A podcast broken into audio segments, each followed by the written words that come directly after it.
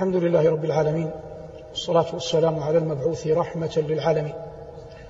وبعد نستأنف دروسنا في هذا المسجد المبارك وعنوان لقاء اليوم الجنة. أسكننا الله وإياكم الجنة. الجنة من حيث مفردة لغوية معناها ما خفي واستتر. ولهذا يسمى الجن جنا وأما الجنة في كتاب كلام الله جل وعلا فهي أعظم وعد وعده الله جل وعلا عباده. قال الله تبارك اسمه وجل ثناؤه كان على ربك وعدا مسؤولا. وعدا وعده الله العباد. مسؤولا يسأله إياه العباد.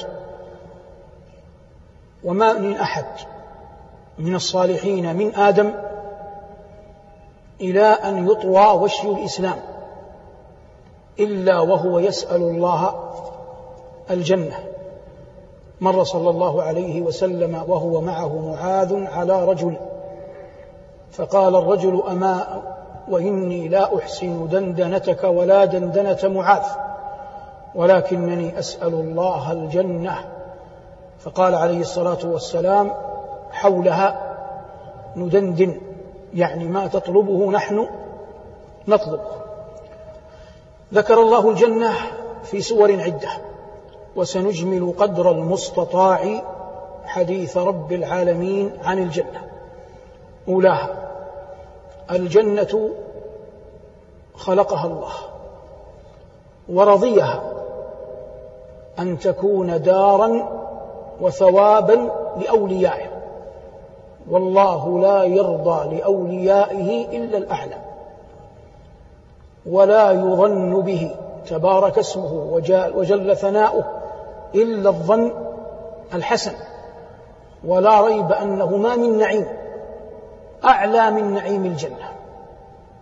لا نعيم أعلى من نعيم الجنة بدليل أن الله رضي لأوليائه الذين عبدوه في الدنيا أن يورثهم أن يورثهم الجنة. قال الله عن خليله إبراهيم واجعلني من ورثة جنة النعيم. ففهمنا أن الجنة لها لها ورثة وأن أي أحد منا اليوم لا يدري أهو ممن قال الله فيهم يرثون الفردوس أو ممن لا يرثوها. فما تعلق قلب امرئ من رحمة الله بشيء بأعظم من رجائه أن يدخله الله الجنة. أخبر الله جل وعلا أن لأهل الجنة رزقا يأتيهم بكرة وعشيا قال ربنا جل وعلا إنه كان وعده مأتيا لا يسمعون فيها لغوا إلا سلاما ولهم رزقهم فيها بكرة وعشيا مع الاتفاق على أن الجنة ليس فيها ليل ولا نهار ولا شمس ولا ولا قمر. فقال أهل العلم كيف يعرفون البكرة من العشي؟ وأجابوا عن هذا أجوبة من أشهرها أن نورا يخرج من العرش ومنهم من قال إنهم يعرفون البكرة والعشي من إرخاء الستور ونزول الحجب. من إرخاء الستور ونزول الحجب والعلم عند الله. لكن قطعا فيها بكرة وعشي لأن الله أخبر بقوله ولهم رزقهم فيها بكرة وعشيا أخفى الله جل وعلا عن عباده الصالحين ما أعدهم ما أعده لهم في جنته. مبالغة في إكرامهم والثواب لهم. فلما ذكر الله أشرف النوافل وهو القيام له في الليل أعقبه بقوله جل وعلا تتجافى جنوبهم عن المضاجع يدعون ربهم خوفا وطمعا ومما رزقناهم ينفقون. ثم قال وهو أصدق القائلين وأحكم الحاكمين ويقينا نعلم أنه جل ذكره لا يخلف وعده البتة. قال تتجافى جنوبهم عن المضاجع يدعون ربهم خوفا وطمعا ومما رزقناهم ينفقون. فلا تعلم نفس ما أخفي لهم من قرة أعين جزاء بما كانوا يعملون. معنى قرة أعين أن ما تراه لا يجعلك تنظر إلى ما إلى ما بعده. تسكن وتستقر عينك في النظر إليه ولا تريد أن ترى شيئا وراءه. وقد أعد الله لأوليائه كما في الخبر الصحيح ما لا عين رأت ولا أذن سمعت ولا خطر على قلب ولا خطر على قلب بشر. أخبر ربنا أن الجنة لها أبواب وأخبر رسولنا عليه الصلاة والسلام أن أبوابها ثمانية وأخبر نبينا عليه السلام أن لبابها حلقة تحرك وتقرع. وأنه عليه الصلاة والسلام أول من يحرك حلقة الجنة حلقة باب الجنة. فيقول له الخازن من أنت؟ فيقول أنا محمد. فيقول أمرت ألا أفتح لأحد قبلك. فهو عليه السلام أول من يدخل الجنة. وأخبرنا نبينا أن لهذه الأمة أمته أن لهذه الأمة أمته عليه الصلاة والسلام باب لا يدخل معه أحد غيرهم جعلنا الله وإياكم ممن يزاحم عليه. أخبر ربنا جل وعلا أن في الجنة نعيم أن في الجنة نعيما عظيما ذكر ربنا بعضه وأخفى بعضه. ذكر بعضه وأخفى وأخفى بعضه. من أعظم النعيم أن الملائكة تسلم عليهم حال دخولهم والملائكة يدخلون عليهم من كل باب سلام عليكم بما صبرتم فنعم عقبى الدار. والأمر الثاني أنه أول ما يدخلون الجنة كما بالخبر الصحيح يؤتون زيادة كبد النوم أي زيادة كبد الحوت. ثم ينحر لهم ثور الجنة الذي كان يأكل من أطرافها. ثم يسقون عليه شرابا سلسبيلا حتى إذا استقروا فيها. حتى إذا استقروا فيها. يؤتى بالموت على صورة كبش أملح. فيقال يا أهل الجنة فتشرئب أعناقهم خوفا من أن يقال لهم اخرجوا منها وقد ذاقوا نعيمها. هل تعرفون هذا؟ فيقولون هذا الموت. ثم ينادى أهل النار بمثل هذا النداء. فيعرفون به فيقولون نعم هذا الموت. فينادي مناد يا أهل الجنة أن خلود بلا بلا موت؟ وأن يا أهل النار خلود بلا موت؟ ويتلى قول الله وأنذرهم يوم الحسرة إذ قضي الأمر وهم في غفلة وهم لا يؤمنون. وهذا يوم الحسرة الذي يصيب أهل الكفر أعاذنا الله وإياكم من ذلك. يبقى أهل الجنة في الجنة. حتى إذا استقروا فيها وانتفى عنهم خوف الخروج منها واطمأنوا إلى أنهم خالدون فيها. كما عند مسلم في الصحيح من حديث صهيب إذ نادى مناد يا أهل الجنة إن لكم عند الله موعدا يريد أن ينجزكموه. فيقولون وما هو؟ ألم يثقل موازيننا؟ ألم يبيض وجوهنا؟ ألم يجرنا من النار؟ ألم يدخلنا الجنة؟ فيكشف الحجاب فيرون وجه ربهم تبارك وتعالى. ولو أن الإنسان تحدث من وقته هذا إلى أن يموت عن فضل نعمة النظر إلى وجه الله والله ما أوفأ حقه. إذ لا تعدل نعمة نعمة النظر إلى وجه العلي الأعلى.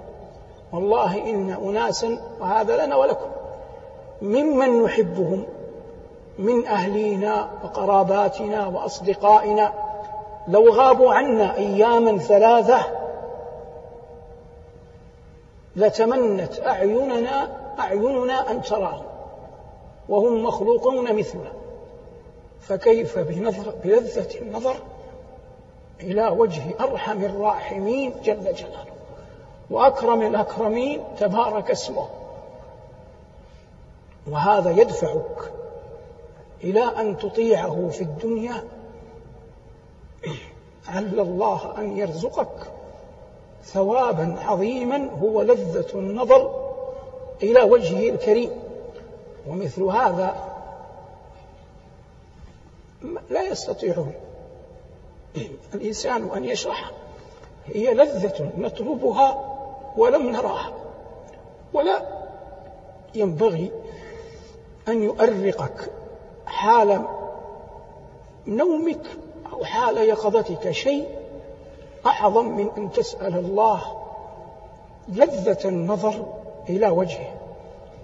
كل ما يكون من عذاب أهل النار ليس بشيء أمام حرمانهم من رؤية وجه الله. كلا إنهم عن ربهم يومئذ لمحجوبون. وقال عن أوليائه عن أصفيائه عن عباده وجوه يومئذ ناظرة إلى ربها ناظرة. فرؤية وجهه تبارك وتعالى أجل مطلوب وأعظم مرغوب وهو الذي له ومن أجله أفنى الصالحون أعمارهم وأذهبوا أيامهم وسعوا في عبادة ربهم. وكلما قصرت بك نفسك أو ثقل بك بدنك عن طاعة فذكره بلذة النظر إلى وجه العلي الأعلى جل جلاله. هذا النعيم يعقبه رضوان من الله.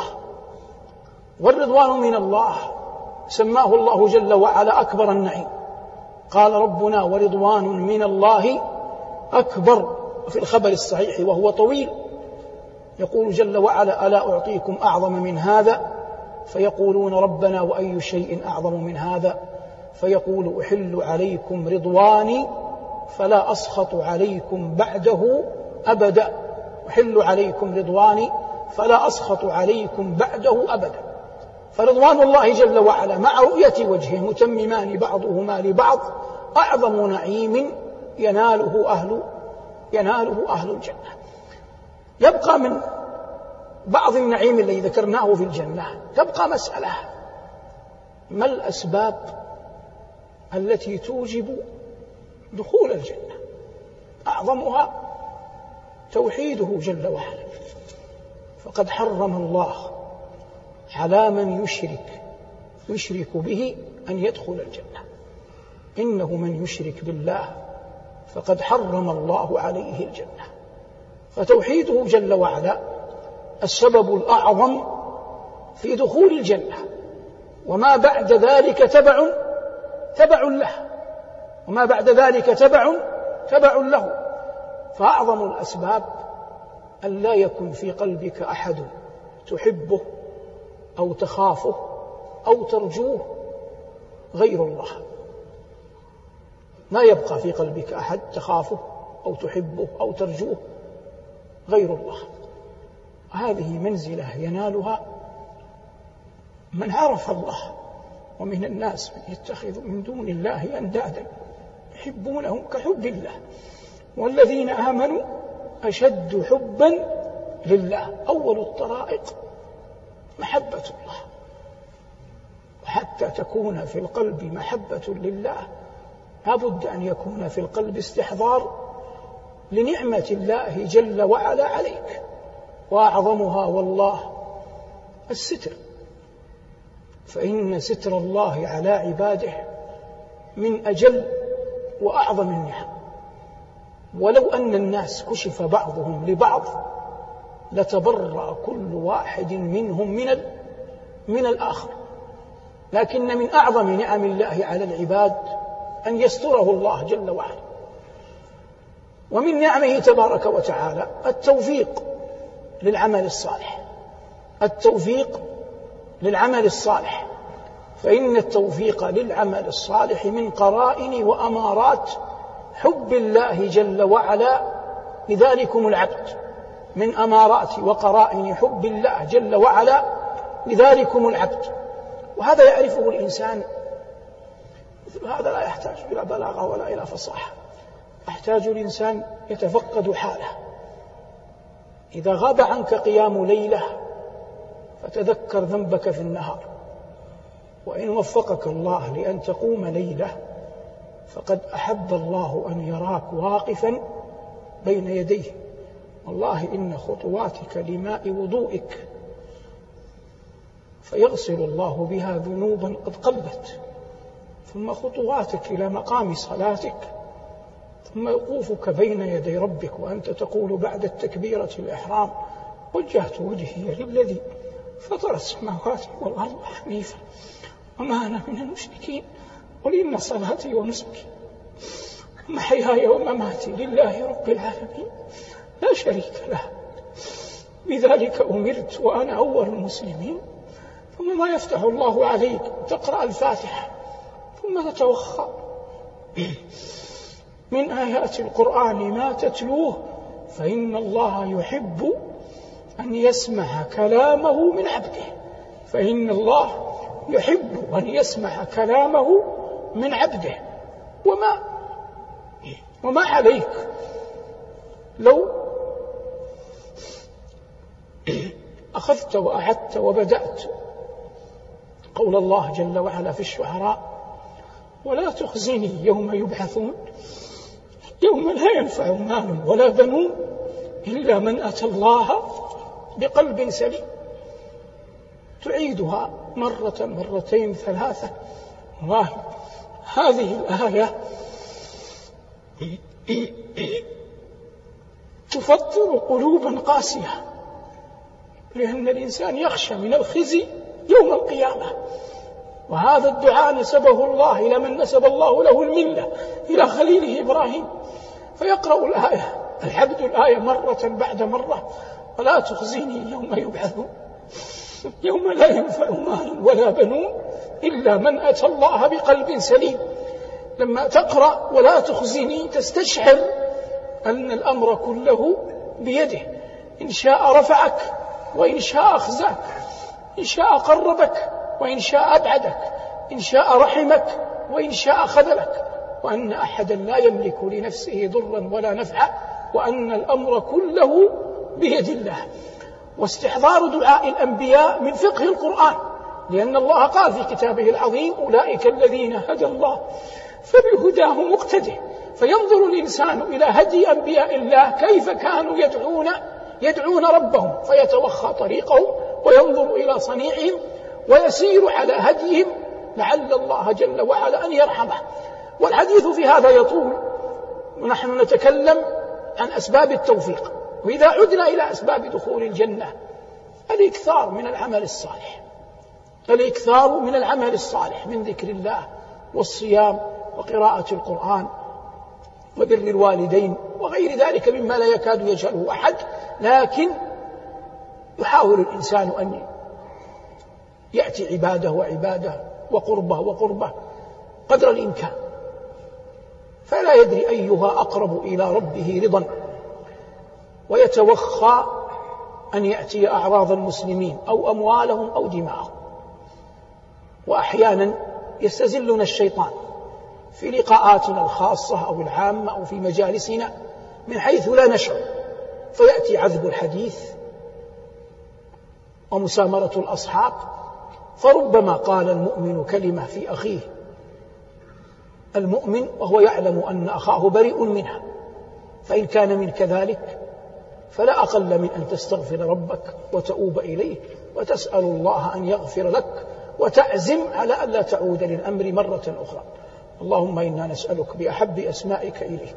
وأقربها زلفى لديك وبأنك أنت الله لا إله إلا أنت الواحد الأحد. الملك الصمد الذي لم يلد ولم يولد تصلي على محمد وآله وأن تدخلنا برحمتك الجنة. اللهم أدخلنا برحمتك الجنة. اللهم أدخلنا برحمتك الجنة. اللهم أدخلنا الجنة بلا عذاب بلا حساب ولا سابقة عذاب. اللهم أدخلنا الجنة بلا حساب ولا سابقة عذاب. صل اللهم على محمد وآله. والحمد لله رب العالمين.